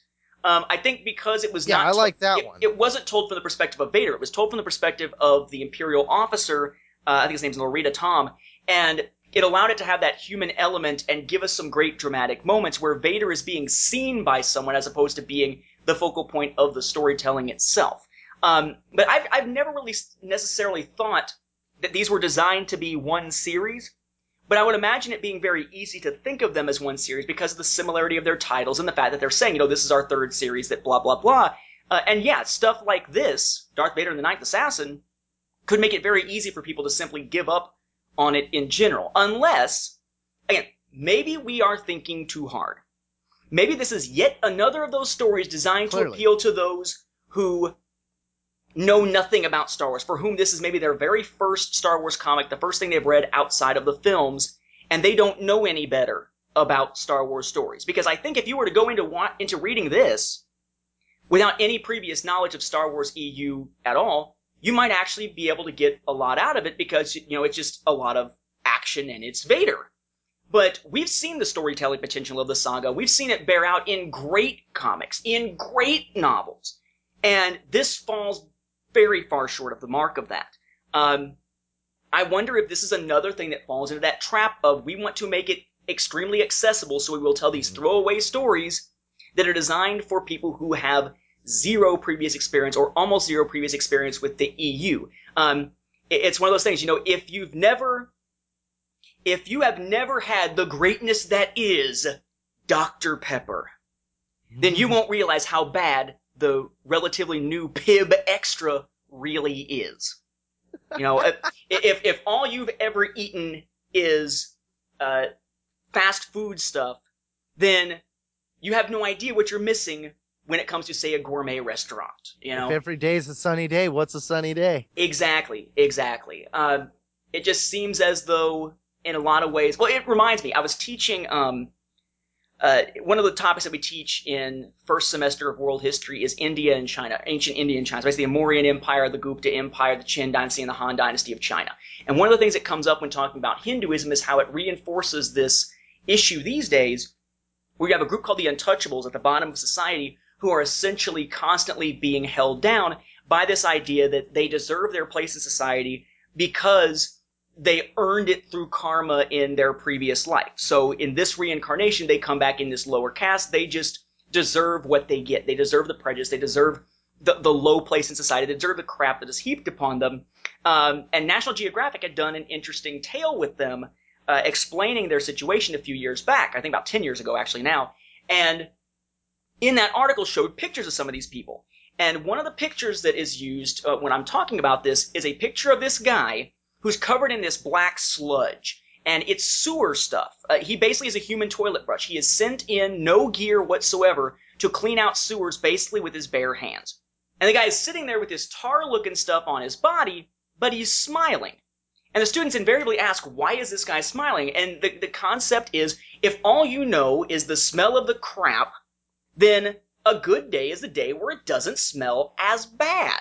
Uh, or a good is the day when it doesn't get up your nostrils. Um, that kind of is, it, it feels like sometimes that's what we're getting. It's like you were saying with well, we're Star Wars fans. We're just supposed to like it because it's Star Wars. You know, you know, eat it up, kiddies. We're giving you more Star Wars. I think that's the same kind of thing that J.J. Abrams ran into um, when it came to uh, Star Trek Into Darkness. Now, granted, I really enjoyed Star Trek Into Darkness, but thinking about Yeah. it in in relation to Wrath of Khan, um, no contest between the two. It's it feels as though what Abrams decided to do was say, well, we're going to make a sequel, just like you know, Wrath of Khan was a sequel to the Star Trek the Motion Picture. We're going to make a sequel here, and we're just going to grab elements we know people like from other stories and just kind of cram them into one tale, give it our own little spin, and well, Trek fans are going to like it because it's got these moments in it, and hey, it's Trek. Um, it, there there are interviews out there in which people like uh, Orside, one of the writers of it. People like um, uh, oh Shaun of the Dead dude, whose name just all of a sudden disappeared from Simon. Pegg. Simon Pegg. Um, where they're like like basically saying screw you to the critics and the fans who didn't like the film for raising valid issues with it.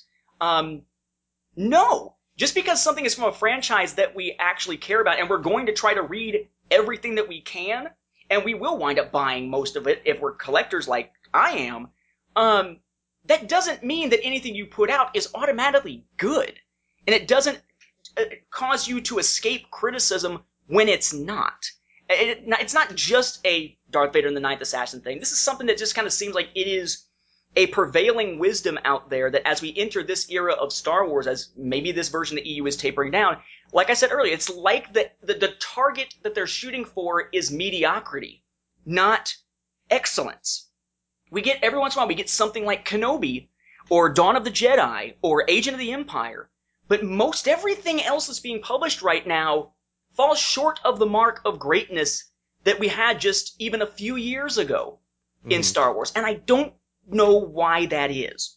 I don't know if it's something on their end trying to appeal to broader audiences. I don't know if it's something where, you know, just the, the, the engine is running out of gas and maybe there needs to be a break taken or a slacking off of the amount of Star Wars stuff that we're getting, kind of like they did with Trek for a while, or what.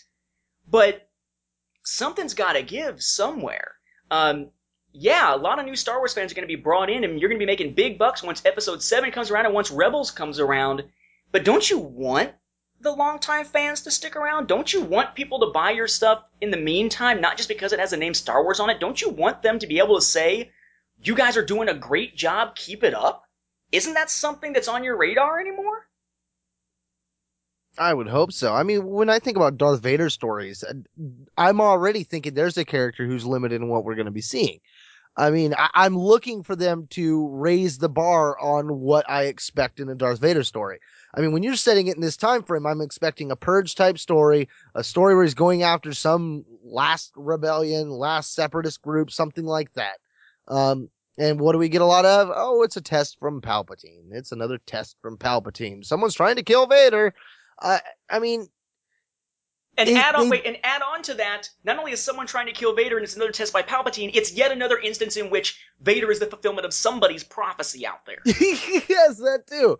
Yeah, too. I mean, and, and again, they they delivered a lot of really cool stuff to have me interested, but then they don't deliver on the impact of those things. I mean, why introduce something and then not give me the connections to it? I mean, you know, oh, here's this really cool thing. I mean, do you plan on going back and, and rehashing this later? No, this is just a one and done element, and and one and done's to me like I don't know, one and done needs to be memorable, and in this case, there wasn't anything memorable about it except for the fact that it was a one and done. Like if they'd have given you more about the Hindsight cult and what the heck they were doing, or the Assassins Guild and what they were about, or if they were even an Assassins Guild, I mean. There's nothing to go there. We have no idea the name of the planets, the no name of the characters. I mean, that that that, like you said, you know, when we're sitting here having to describe these characters and then give you names like the Baron because we have nothing for them, that seems a little I, I, I don't know. What's the word I'm looking for here? Uh, half.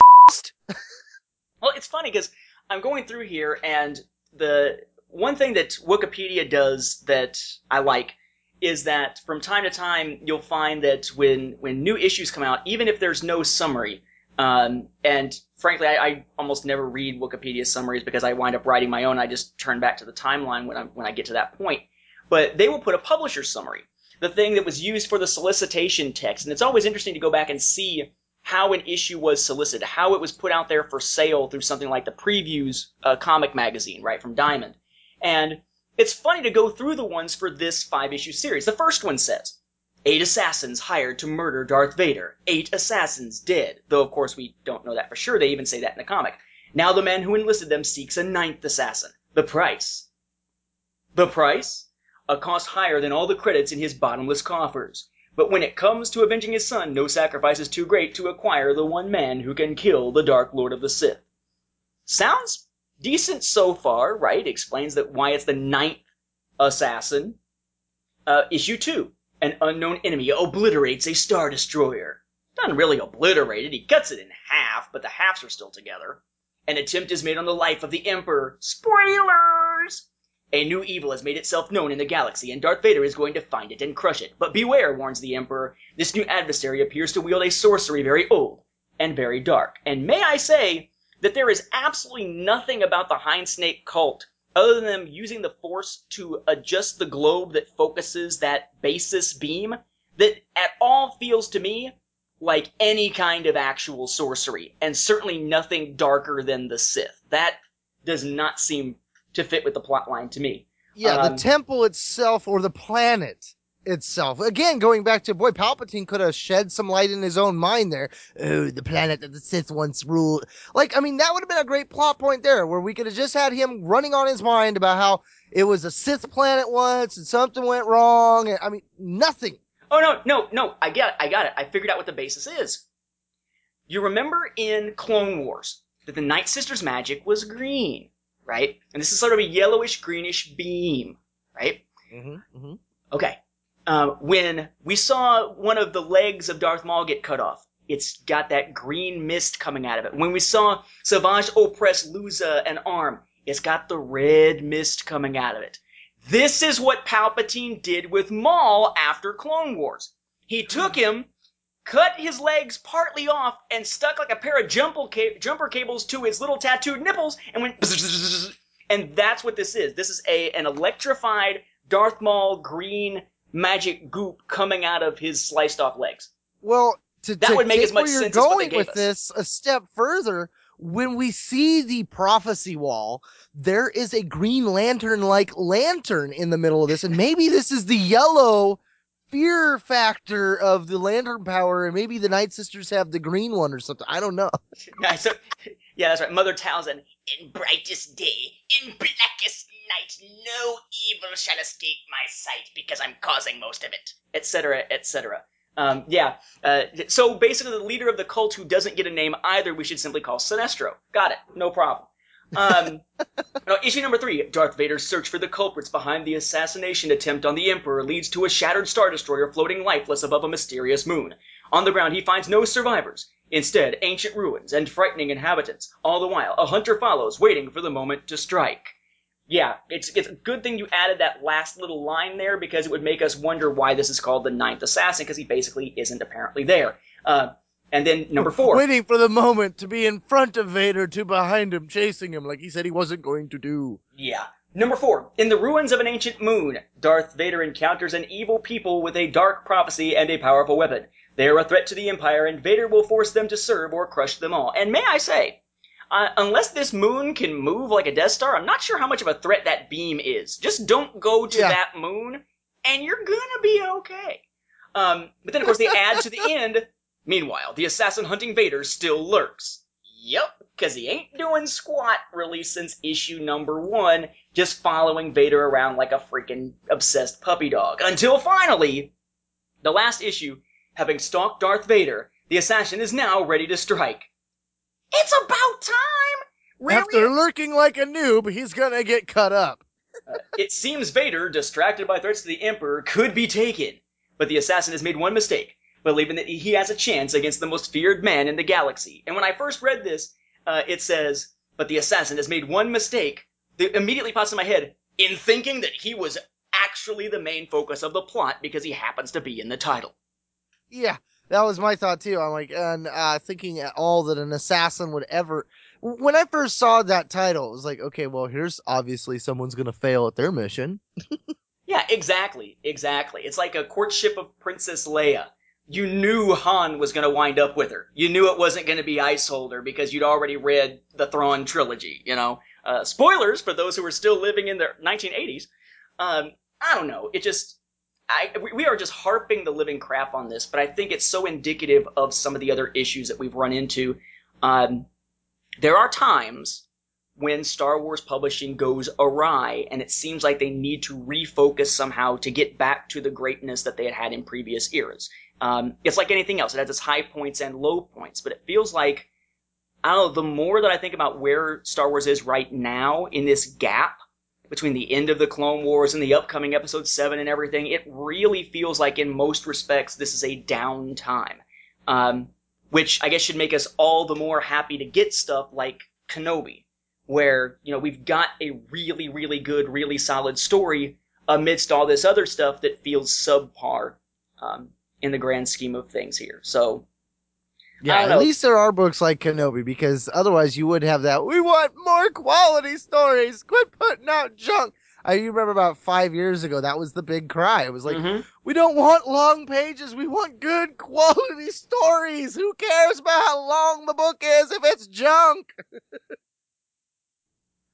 so on that note i think that we can toss out an obvious recommendation not to check out darth vader and the ninth assassin um, though if you like this story if you are huge on this story, heck, maybe if you're one of the people reviewing it for the sites that Siedell talked about on his website that was giving it perfect scores somehow, then please let us know where we are going wrong with this because Yeah. I see absolutely no way that this could achieve an amazing type of review score. Even in the best of circumstances, it feels mediocre. Um, so yeah, if you liked Darth Vader the Ninth Assassin, tell us why. Make the case for this story, um, and we can include it in one of our future feedback episodes and get back into this topic a little bit because I, we, this episode, because neither of us particularly were fond of this story, certainly does feel like it is very one-sided. It feels like it is a everybody jump on and bash Darth Vader and the Ninth Assassin episode. And granted, it is not without being deserved in many respects, but certainly um, we can see the balance that is lacking in this particular one. He and I did not wind up with different opinions uh, on this one that could juxtapose against each other. We both wound up on the same bandwagon, only this time it was negative as opposed to positive, like with Say Kenobi. Good. Use your hate. Struck him down. yes, yeah, give us your comments. Let us know what you guys thought about it. That about wraps up this episode of Star Wars Beyond the Films. Thank you guys, girls, once again for hanging around with us as we ponder on, sharing in the fandom. Remember, you can always listen to our episodes. They're streaming online at the Star Wars Report website. You can find that at www.starwarsreport.com. Episodes are also available on iTunes, and we always encourage you guys to leave us a review while you're there. Uh, you can also find links to our episodes both on Twitter and our Facebook page at SW Beyond Films, or just type in Star Wars Beyond the Films in the search bar. But no matter how you get to our Facebook page, be sure to like it. It is our home base, our community of choice, if you will. We are interacting on Twitter, but we do a lot more of it on Facebook. That is kind of the uh, community aspect. Uh, now, don't forget though, you guys can also comment to us about the show. We love interacting with you, fellow fans. If you have any Star Wars and/or EU questions, or you just want to comment about a past episode, fire off. You can always email us directly at swbeyondfilms at starwarsfanworks.com. Lastly, before we go, we wanted to mention you our sponsor, Audible. They have that trial. If you go to www.audibletrial.com slash Star Wars Report, you get a free trial run of audible.com to see what they're all about. That is a free audiobook. Uh, our sponsors have more than 100,000 titles that you can explore. You can get into the Star Wars Expanded Universe, our favorite genre, or any other one out there without risk of being stuck with a book you flat out hate, because Audible members can exchange any book within 12 months, no questions asked.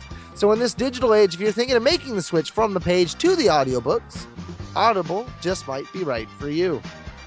That's right, and of course, be sure to check out the Amazon.com shop that my wife and I run, Little Joe Collectibles. That is Amazon.com slash shops slash L I L J O Collectibles, all as one word. got some cool sci-fi stuff up there. She's selling some old Barbie stuff. If you uh, happen to be a collector of that, or happen to have relatives who are collectors of that and such, I'm going to be putting a little bit more stuff on there very soon. Stuff that doesn't wind up being sold through uh, uh, friends on the Facebook page and whatnot. So keep an eye out. Cool stuff there. And again, every little bit helps as we're dealing with all of our financial crapola uh, recently in the Butler household. And you can even help us directly. Uh, you can support us directly by going to www.starwarsreport.com slash support. Uh, down the road, we're looking at doing like things like t-shirts and stickers and other cool little prizes and stuff like that to give away at conventions and cons and just for the heck of it.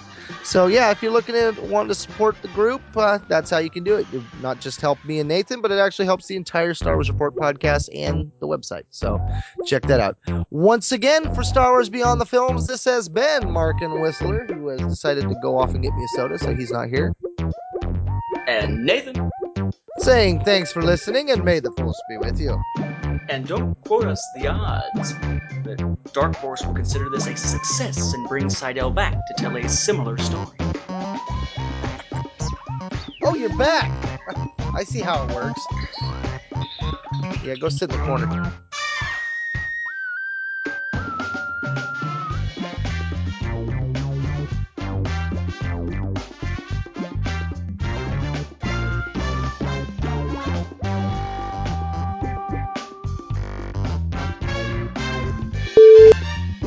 Else has been up recently? Um, We could do the Ninth Assassin. yeah, we could do Ninth Assassin. That's another piece of shit. that was more. I mean, while, while we're on the subject of Star Wars comics that are complete crap, if we haven't shit on you enough in the last four weeks, there's a little more. Darth Vader and the lack of plot. That that was that looked so good at first, and then it fucking unraveled so quickly. I was like, "What the f- is this?" What was that ending issue even all about? And are we are we supposed to believe that the gem he gets from this world is supposed to be for the Death Star? So that's the whole point of this story somehow or something? Oh, there was a point because I, completely missed it. Oh, I mean, this is look. Here's the gem. It does some cool stuff. Although, although the way that it wound up working for the, the temple, wouldn't you think that if you stuck that in the Death Star and then it got dislodged, the whole Death Star would just self-destruct like the entire freaking moon did or planet did?